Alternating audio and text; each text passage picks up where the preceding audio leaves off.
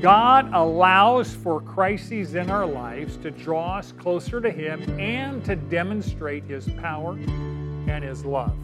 Since nothing is impossible with God, never stop praying. Welcome to the Manna Bible Lessons Podcast. Manna is a Bible study life group that meets at Valley Baptist Church in Bakersfield, California every Sunday at 9:30 a.m.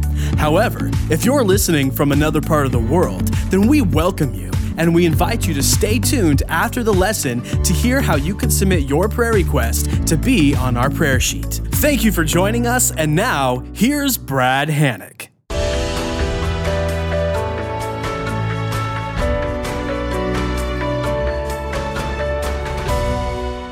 Fellow students, if you'd open your Bibles to 2 Kings chapter 4. As you know, we're in a study uh, of 1st and 2nd Kings. This is a record, a biblical narrative record of the monarchy in Israel, especially the period of the divided kingdom, which occurred after Solomon's death. God was speaking now to the nation through his written word, the law of Moses, and through the prophets, who we have studied last week, uh, the last several weeks, Elijah and Elisha. Elijah was God's uh, chosen fiery prophet who confronted evil, primarily Ahab and Jezebel, with eloquence and courage and power. And Elijah's successor is Elisha. And he was a very different personality, very gentle, uh, very uh, much a teacher and a healer. Now, God has taken Elijah to heaven and anointed and designated Elisha as his uh, successor. So today we're going to look at Elisha's interactions with two women, very different and yet very similar. If you'd go to chapter 4, verse 1, let's pick up the narrative in the text there. Now, a certain woman of the wives of the sons of the prophets cried out to Elisha, Your servant, my husband, is dead. And you know that your servant feared the Lord, and the creditor has come to take my two children to be his slaves. Elisha said to her, What shall I do for you? Tell me. What do you have in the house? And she said, Your maidservant has nothing in the house except a jar of oil. Then he said, Go, borrow vessels at large for yourself from all your neighbors, even empty vessels. Do not get a few. And you shall go in and shut the door behind you and your sons, and pour out into all these vessels, and you shall set aside what is full. Here's the principle God doesn't always tell us why but God is always good. So we can trust Him even when we don't understand. God doesn't always tell us why. I wanted to say seldom tells us why. But God is always good. Therefore, we can trust Him even when we don't understand. Here's the context the widow of a prophet, I want you to think of a pastor, pastor, prophet, teacher, spiritual leader in Israel, uh, comes to Elisha. Elisha is the headmaster, really, of the schools of the prophets. There's a number of schools of prophets. They're kind of like Bible colleges or, or Hebrew seminaries scattered throughout uh, the land. And uh, Samuel really started these under Saul, and Elijah and Elisha are continuing them. He's kind of the headmaster, if you will, kind of the leader of that. And this is a widow of one of the sons of the prophets who have died. And she probably lived in one of these particular cities where this seminary, unquote, was um, located. These obviously were not monastic settlements, they were family oriented. And this is a godly widow, and she is destitute. She has a jar of olive oil in the house, and that is all. Now, we don't know how long ago her husband died, uh, but we do know she's in debt. And she has likely sold everything that she can to pay down the debt. In that era, there's no life insurance, there's no government social safety net, there's no um, retirement planning. It was an agricultural economy, and it was largely manual labor, which means they didn't have tractors. You had maybe oxen if you were very wealthy. And other than that, it was, it was physical labor that was required to even produce a marginal crop. Everybody was subsistence farmers, pretty tough life. Widows were virtually 100% of their time reduced to poverty and were dependent on the kindness of relatives and in godless cultures, they were often forced into prostitution. Now, Israel obviously uh, is not at that point yet, but she was extremely uh, needy. So, this couple had incurred debt prior to his death. And now that he had died, she had no income. uh, to make the payments on the debt. And in that era, there was no such thing as bankruptcy. You couldn't declare bankruptcy and discharge the debt. You had to pay back what you owed. And failing to pay back the debt meant that the creditor, the person you owed money to, could come and take you or family members as slaves, as servants, and you would work off the debt with labor. Sweat equity. You owed XYZ, you're going to come and work for me for so many months or so many years at so much rate until that debt is paid off. Now, this woman has lost her husband and she's about ready to lose her two children because the creditor is going to come and put them in slavery, indentured servitude to pay back the debt. So she brings her problem, which is vast, to the man of God. And Elisha, he seems to be scratching his chin and saying, Let me see, um, what can I do for you? He's kind of thinking out loud. What do you have in the house?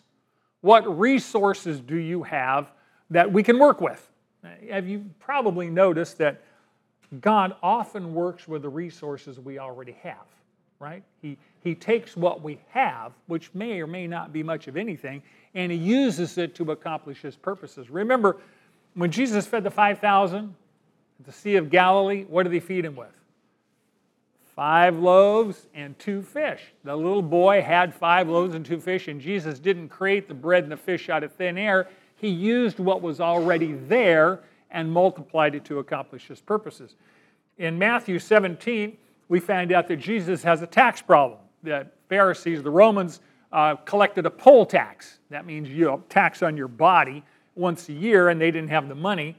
And Jesus told Peter, the fisherman, to do what? Go fishing. And the first fish you catch will have a coin in its mouth.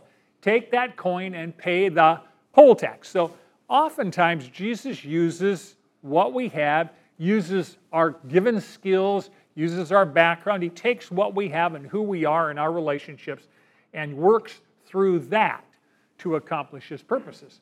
So Elisha tells her, I want you to borrow empty vessels, probably clay containers, fired clay containers. They didn't have glass back then. And I want you to borrow them from your neighbors. And he says, God is going to supernaturally keep your container of oil full, that little jar of olive oil you have, uh, until all the vessels are filled. So this is fascinating to me because you can measure the size of her faith by the number of vessels she got. Did she really believe that this container of oil would not run out? By the way, when a prophet tells you, get vessels, empty ones, and don't get a few, what does that mean? Get everyone you can beg, borrow. I'm not going to say steal, whatever, but get as many as you can. If God told you to collect empty vessels, how many would you get? Would you go down and borrow a semi tanker truck or something? I mean, you might get pretty serious if you had the faith. Now, it's kind of a metaphorical picture here. In real life, the empty vessels are us. We are the empty vessel that God wants to fill with His Spirit to accomplish His purposes. Unfortunately, most people are so full of it, I mean themselves, they're so full of themselves, that there's really not a lot of room for God, right? We sing, I surrender all. We really don't mean that. We mean, I surrender what's convenient. I surrender what I need right now. I surrender my pain points. And Jesus says, No, no, I want all of you, and I want you to be empty so that I can fill you with me we say, Well, Lord, you need to fill that person and corral them and correct them and fix them. Lord says, No, I want to fill you and accomplish my purposes through you. That's what surrender is about emptying your life. The old song Rock of Ages says what? Nothing in my hand I bring, simply to thy cross I cling. We say, God, I've got a whole lot of good stuff that's me, and you really need to respect that. And the Lord says, um, No, nothing you bring to me except you empty, and I will fill you to accomplish your purpose. Interesting metaphor. It's interesting here that Elisha does not tell her why she should bring the vessels. He doesn't tell her what's going to happen. He just said, bring as many empty vessels as you can. So she's operating in faith. And she follows this command and she doesn't know what the outcome is going to be. And this is so true for us. Many of us, as a matter of fact, I would venture to say everyone in this room right now has some situation in your life that you do not understand what God is doing or what He will do or how He will do it. But you're praying like crazy He's going to do something, right? Because today has issues and troubles and trials, etc., etc. And that's the whole point of the principle. We don't always understand what God is doing because God very seldom explains himself up front. He says, Trust me, follow me, right? And we follow him because we know he loves us. And he demonstrated that love at the cross. So we know that he has good plans for us because he's promised that and he's demonstrated that at the cross. So we choose to trust him. How many, many of you have lived long enough in the faith that when God's doing something in your life, you go, huh? I do not understand. As a matter of fact, Lord, this doesn't make any sense at all. This is so counterintuitive to what I think should happen. I can't believe you're allowing this to happen. And God does what He does, and we trust Him or we don't trust Him. And 15 years later, 20 years later, 25 years later, we go, Oh, that's what you were up to. And he says, Yes, and infinitely more than that, that you will not understand until you get home to glory. And most of it you will not understand then. Because I am infinite. And your little three pound brain is not going to comprehend my purposes and my will fully. So trust my heart when you can't see my hand. Verse 5 so she, the widow, went from Elisha and shut the door behind her and her sons. They were bringing the vessels to her, and she poured. When the vessels were full, she said to her son, Bring me another vessel. And he said to her, There is not one more vessel. And the oil stopped. Then she came and told the man of God, and he said, Go, sell the oil, pay your debt, and you and your sons can live on the rest. Here's the principle God is generous, his supply always meets and often exceeds our needs.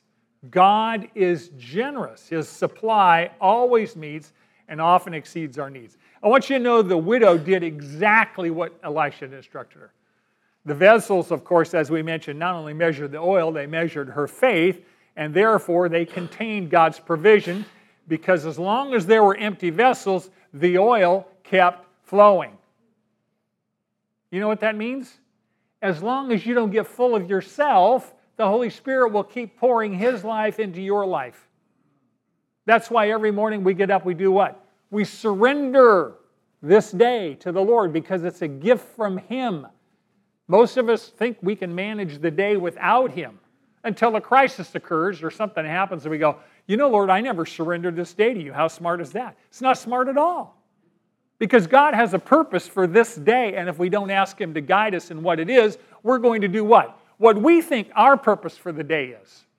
Well, He didn't give you the day to accomplish your purposes, He gave the day to supernaturally fill you to accomplish His purposes, which are better and more joyful than doing it our way, by the way.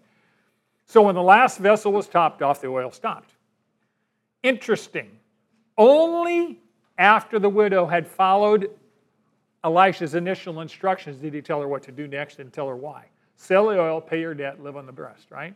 See, God provided for her short term need, which was debt, save her children from slavery, and her long term need, which was income to support her and her family. And there was plenty of oil to accomplish both those goals. Very similar to Elijah. Remember when he fed the widow at Zarephath for more than a year because he said, Make me a cake, and she made a cake, and it says the oil and the flour did not deplete for well over a year. So God is demonstrating his loving care of his people, and he's obviously making it clear to Israel Elisha is the successor to Elijah because I am doing miracles through him to demonstrate my approval of his ministry. So God has deep concern for this woman. She's an impoverished, obscure widow. And in the next story, God has deep concern, care, and love for a wealthy, prominent married woman. Pick up the narrative at verse 8. Now there came a day when Elisha passed over to Shunem, where there was a prominent woman, and she persuaded him to eat food. And it was so, as often as he passed by, he turned in there to eat food. She said to her husband, Behold now, I perceive that this is a holy man of God passing us by continually. Please let us make a little walled upper chamber, and let us set a bed for him there, and a table and a chair and a lampstand, and it shall be when he comes to us that he can turn in there. One day he came there and turned into the upper chamber and rested. Then he said to Gehazi, his servant, Call this Shunammite. And when he had called her, she stood before him. He said to her, Say now to her, Behold, you have been very careful for us with all this care. What can I do for you? Would you be spoken for to the king or to the captain of the army? She answered, I, I live among my own people. And Gehazi, the servant, at least at this point, demonstrates enormous insight. He says, She has no son, and her husband is old. It, in that era, being childless was shameful. Being childless, it was a stigma. It was like the scarlet letter, you know? Being childless for a woman in that era implied being cursed by God. It was enormously negative.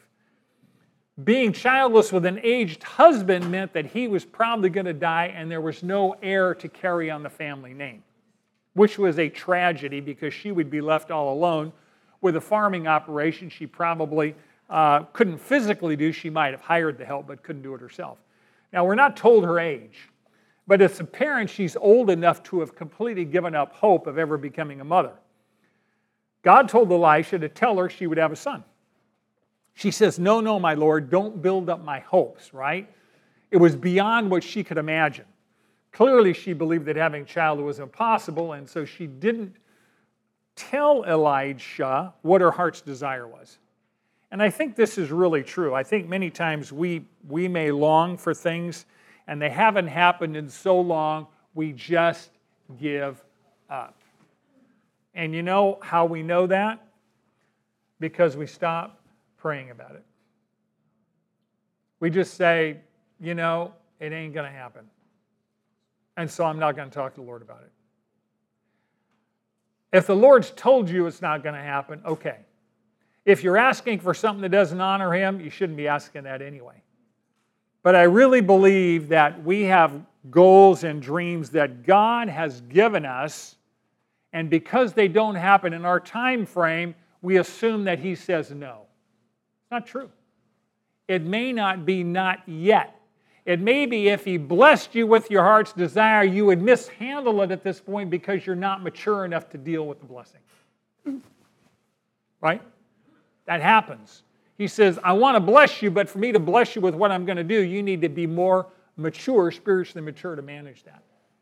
So, just as God had spoken through Elisha, she conceived, and 12 months later, in the same season, she gave birth. Which means what? God knows us better than we know ourselves. And most of you would say, well, that's pretty clear. No, that's really serious. We're pretty convinced we know what's best for us, right? God knows us better than we know ourselves. And his plans for us are beyond our comprehension. Ephesians 3:20, one of my favorite verses. Now to him who is able to do far more abundantly beyond far more abundantly beyond what? All that we can ask or think according to the power that works within us. What's that? God the Holy Spirit Himself working within you, infinite God working within you. To Him be the glory in the church and in Christ Jesus to all generations forever and ever. See, God's plans for us reflect what? His infinite love, His infinite grace, which He demonstrated at the cross, goes beyond our imagination. No matter what your life is like now, God's plans for your life are beyond what you can comprehend. Beyond what you can comprehend. He will solve your problems in ways that you cannot imagine at this point. Do not lose heart. Verse 18. When the child was grown, the day came then he went out to his father to the reapers. He said to his father, My head, my head. And he said to his servant, Carry him to his mother. When he had taken him and brought him to his mother, he sat on her lap until noon and then died.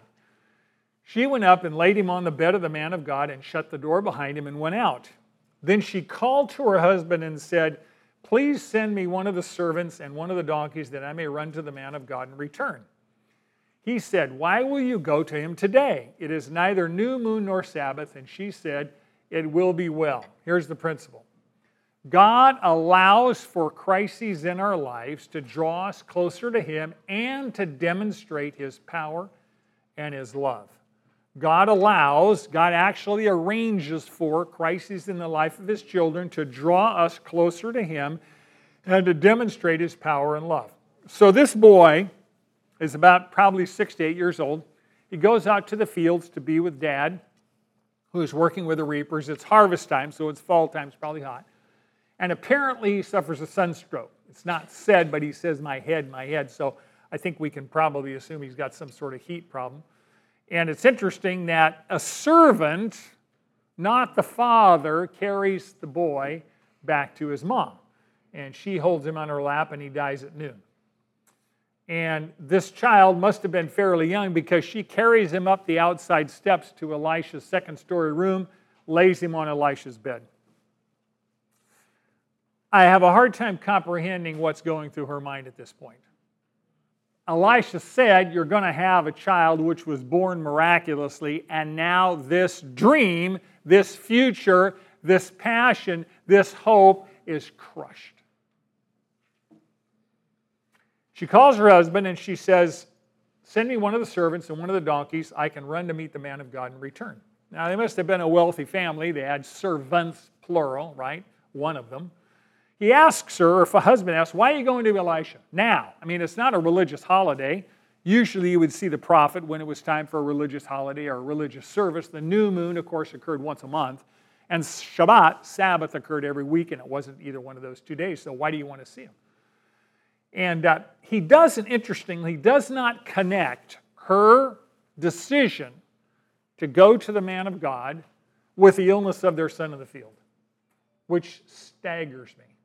I have no idea what he is thinking. He must have been thinking about the harvest. Apparently, he doesn't ask how their son is doing. And she does not tell him he's died for an extremely good reason.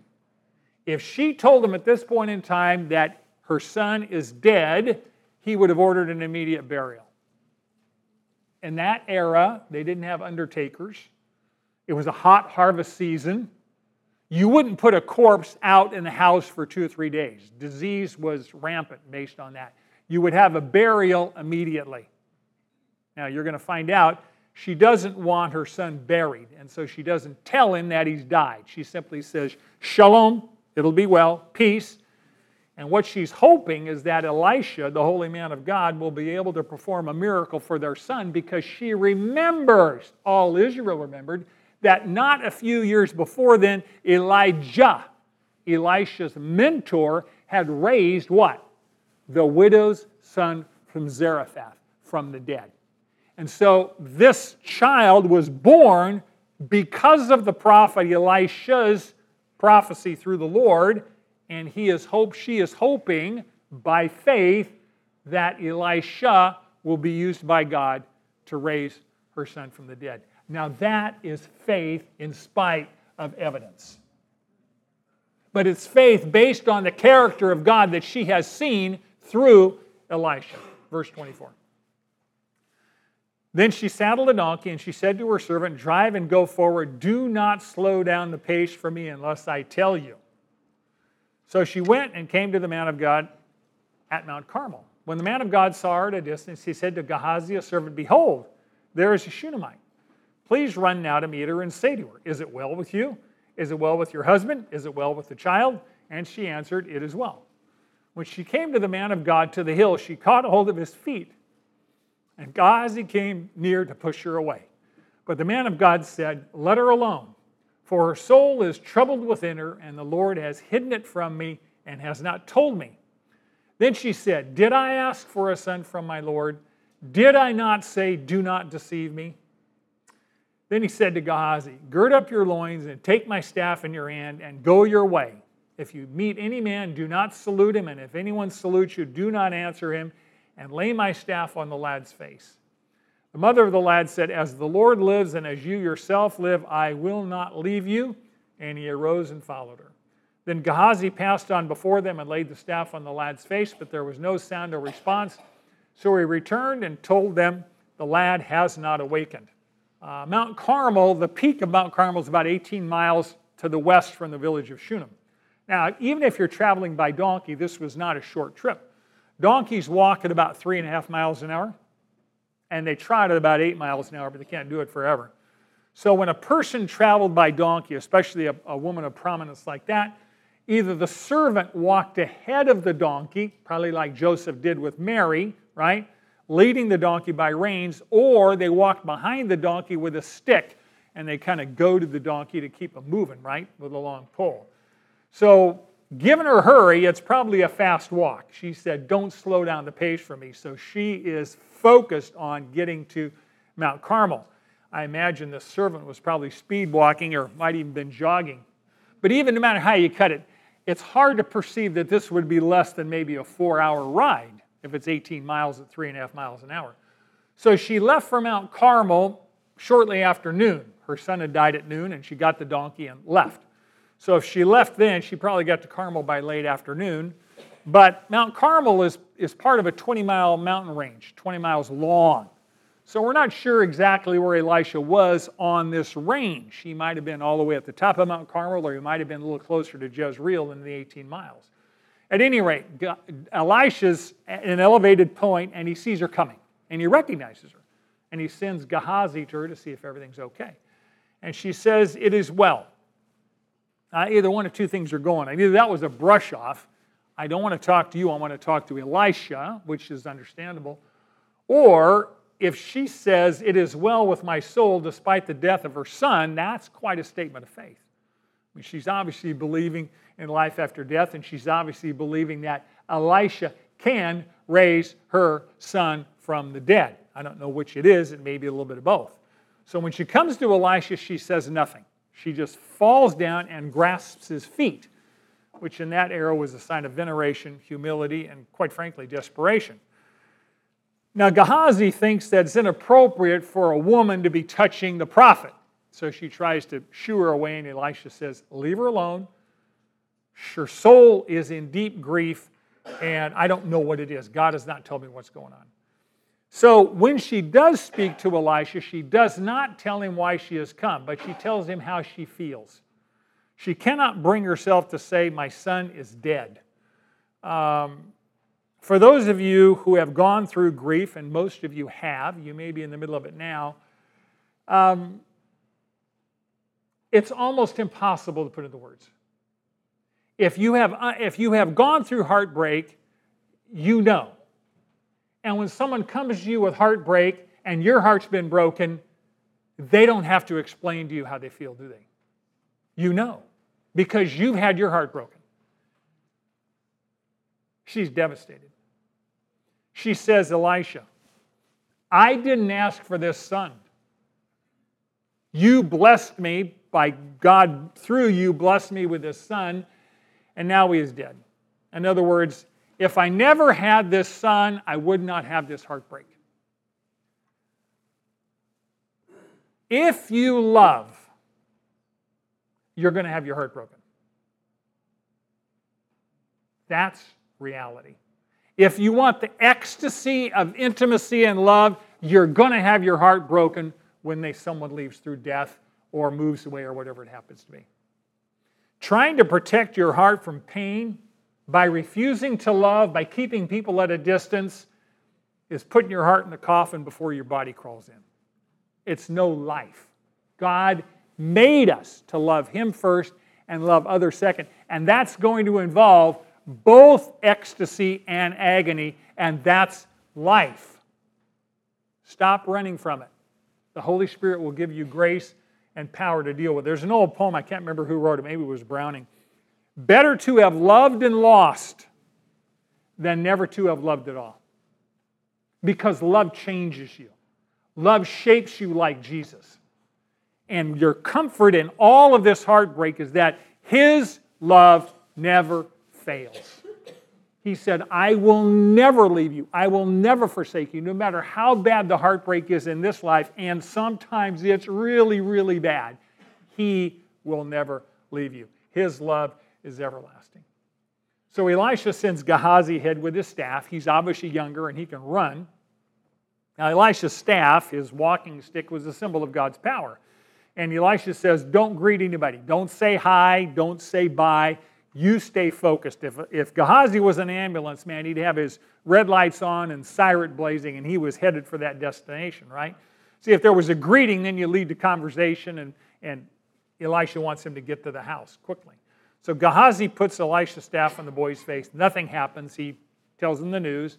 And the woman says, As the Lord lives and as your soul lives, I will not leave you. Where have we heard this before? This is exactly the promise that Elisha made to Elijah before Elijah went to heaven. Three times. As the Lord lives and as your soul lives, I will not leave you. Clearly, she has faith that Yahweh, through Elisha, can restore her son back to life. And it's interesting, this is a remarkable woman. It says she leads the way back to Shunem, and Elisha follows. I'll bet she set a fast pace. She is cooking on the way over and on the way back. She's taking care of business. Verse 32. When Elisha came into the house, behold, the lad was dead and laid on his bed. So he entered and shut the door behind them both and prayed to the Lord. And he went up and lay on the child and put his mouth on his mouth and his eyes on his eyes and his hands on his hands. And he stretched himself on him, and the flesh of the child became warm. Then he returned and walked in the house once back and forth and went up and stretched himself on him. And the lad sneezed seven times, and the lad opened his eyes. He called Gehazi and said, Call this Shunammite. So he called her, and when she came in to him, he said, Take up your son. Then she went and fell at his feet and bowed herself to the ground, and she took up her son and went out. Here's the principle since nothing is impossible with God, never stop praying. Since nothing is impossible with God, never stop praying. He entered the room, he shut the door. This is obviously going to be a private miracle. And the very first thing he does is pray. The word pray here means continuing prayer. I mean, it's pretty obvious Elisha's been praying for 18 miles, right? Walking behind the donkey, praying, asking the Lord to show him what to do and how to do it. He's intensely praying and has been for a number of hours. I'm sure you know that casual prayers are seldom effective prayers. The secret to effective prayer is the same thing to effective relationships it takes time alone with Jesus. Significant amount of time with Jesus to have that relationship. When you come to the Lord, it's imperative that we be pure vessels. And we do that through what? Confession. What's Scripture say? If we confess our sins, He's faithful and just to forgive us our sins and to cleanse us from how much unrighteousness? all unrighteousness. God declares you righteous then. And it's imperative that that's the case because God works through pure vessels. God works through cleansed people. And we all need to be cleansed regularly. James 5:16 says what? The effective prayer of a righteous man can accomplish much. And I'm going, that's quite a statement. Number one, what's an effective prayer? And number two, what's a righteous person? Well, the only righteousness we have is what? The righteousness of Christ. And that's imputed, that's given to us as a credit. It's given to us by His grace. So we don't bring righteousness, we receive His righteousness and we're made righteous. And based on that, we can pray, pray effectively in the name of and for the glory of Jesus Christ, and that accomplishes much. Why is that true? This is one of the greatest verses in the New Testament. This is the angel speaking to Mary after he has told her, You will bear Messiah. And she says, How can this be? I don't know a man. And he says, Nothing will be impossible with God. And I say that extremely clearly because most of us in this room are facing situations that feel impossible. From a human standpoint, matter of fact, they probably are impossible. Guaranteed. But nothing is impossible with God. So Elisha's praying inside the room. Probably Gehazi and the Shunammite are praying outside the room. And Elisha prays in a prone position, lying on the child. I mean, when you read this description, it sounds like CPR, right? But this is exactly what Elijah had done. So the picture here is the power of God flowing through the intermediary of Elisha. This is not Elisha's power. This is God's power flowing through the intermediary of Elisha, right, to bring this child back to life. And Jesus spoke of this exact process when he what? He talked about the vine and the branches in the Gospel of John. He says, I'm the vine, I'm the source of life, I'm the supernatural life, and if you remain connected with me like a branch remains the vine, my supernatural power will work through you wherever I have placed you in the world, and there will be spiritual life, spiritual fruit, spiritual results that are born. We're the branches, His is the life, and Elisha illustrates this principle. The power of God works through him to raise his child from the dead, and the Holy Spirit works through us to bring spiritual life to people who are raised from hell to heaven, from spiritual death to spiritual life. Now it says Elisha got up, he paced around the room, he's praying. I mean, he's physically moving around the room, then he returns, prostrates himself on the child again. God restores this child's life, air returns to the lung, and he sneezed seven times and opened his eyes. Now, seven is the divine number. And it implies, even back then, perfection and completion, right? So, exactly seven sneezes, no more and no less. That was a divine sign to the nation of Israel that this was an act of God. Seven times. Elisha calls for her. She comes in, sees her son's alive, falls at his feet in gratitude and respect. She bows down. She worships the Lord and his gracious answer to her prayers, and she picks up her son and goes out. What's remarkable is this woman's faith that's illustrated throughout this narrative. Number one, she believes Elisha's a man of God. She builds a room for him because he's a holy man of God. She has discernment. When she's in crisis, she does what? She understands that only God can help her, so she rides to the man of God at Mount Carmel for help immediately. She expresses her grief and her faith when she grasps Elisha's feet and refuses to leave him. And when God answers her prayer, she bows and worships the Lord with gratitude for restoring her son to life. What's not mentioned here is this story has a possible double miracle.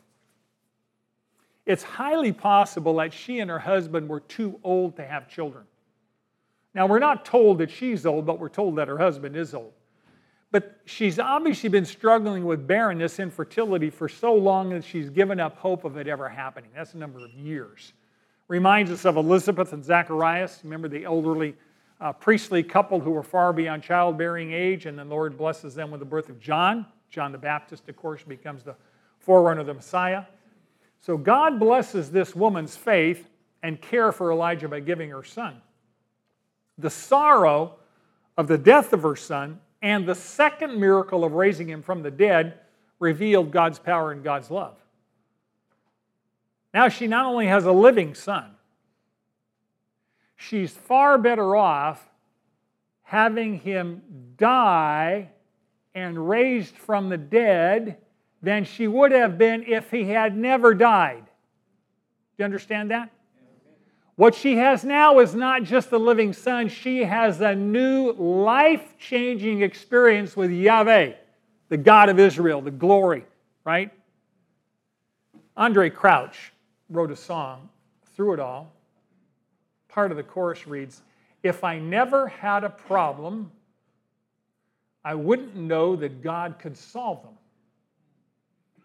I wouldn't know what faith in God could do. So, the pain of the problems that God blesses us with are designed to draw us to depend on Him. Why would that be important? Because we are branches that don't always remain connected with the vine. We think we can grow fruit with the branch disconnected from the vine, and we do it all the time. Anytime you do something without prayer, anytime you do something without humility, anytime you do something in your own strength, you're saying, I don't need the vine, I got this thing. Nothing's going to happen supernaturally if you got it. It's just going to be human activity. It's going to be a corpse dancing around a little bit, but there's going to be no spiritual life. So, God, in His mercy and it blesses us with problems to cause us to depend on Him. The vine remain connected with the branch.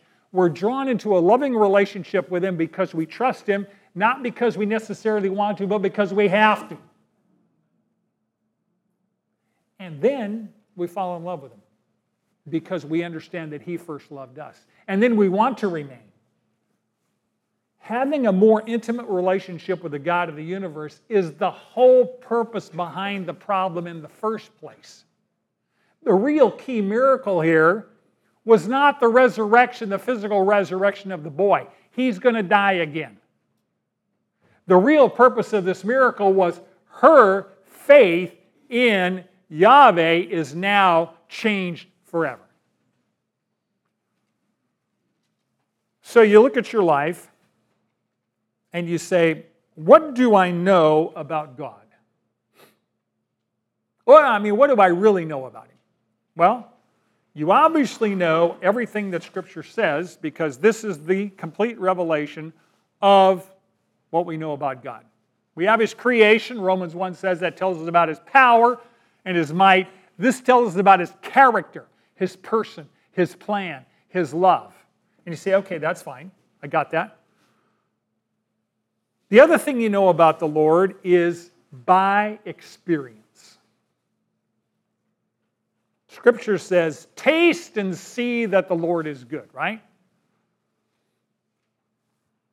If you look at your knowledge of God, I would submit to you that the vast majority of your knowledge of God by experience has come through struggle, strife, suffering, troubles, trials, pain, and problems. Is that not true?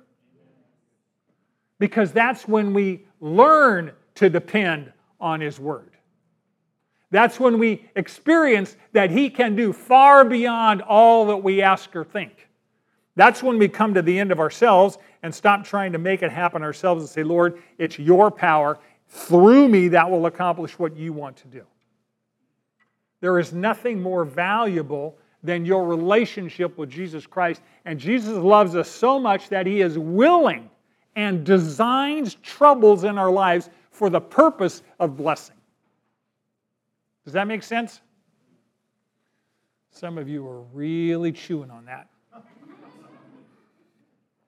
Because we say, God, if you love me, you'd take my problems away. That sounds like a two year old.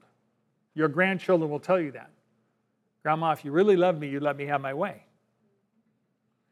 And you, as a wise grandparent or as a wise parent years ago, said, No, because I love you, I am not going to let you have your way. Because your way is foolish. It is not as wise as my way because I'm older, right? God has given me this responsibility. The Lord does this to us on a routine basis. He says, Because I love you, I'm not going to give you your way. I want you to trust me and trust me to do things my way. Okay? So, point number one God doesn't always tell us why. Matter of fact, He seldom tells us why. But we know that God is always good. So we can trust Him even when we don't understand. By the way, when you're in the middle of something, you almost never understand it, right? You trust Him. Number two, God is generous. His supply always meets and often exceeds our needs. Even beyond that, God's plans for us go beyond our deepest desires and fondest dreams.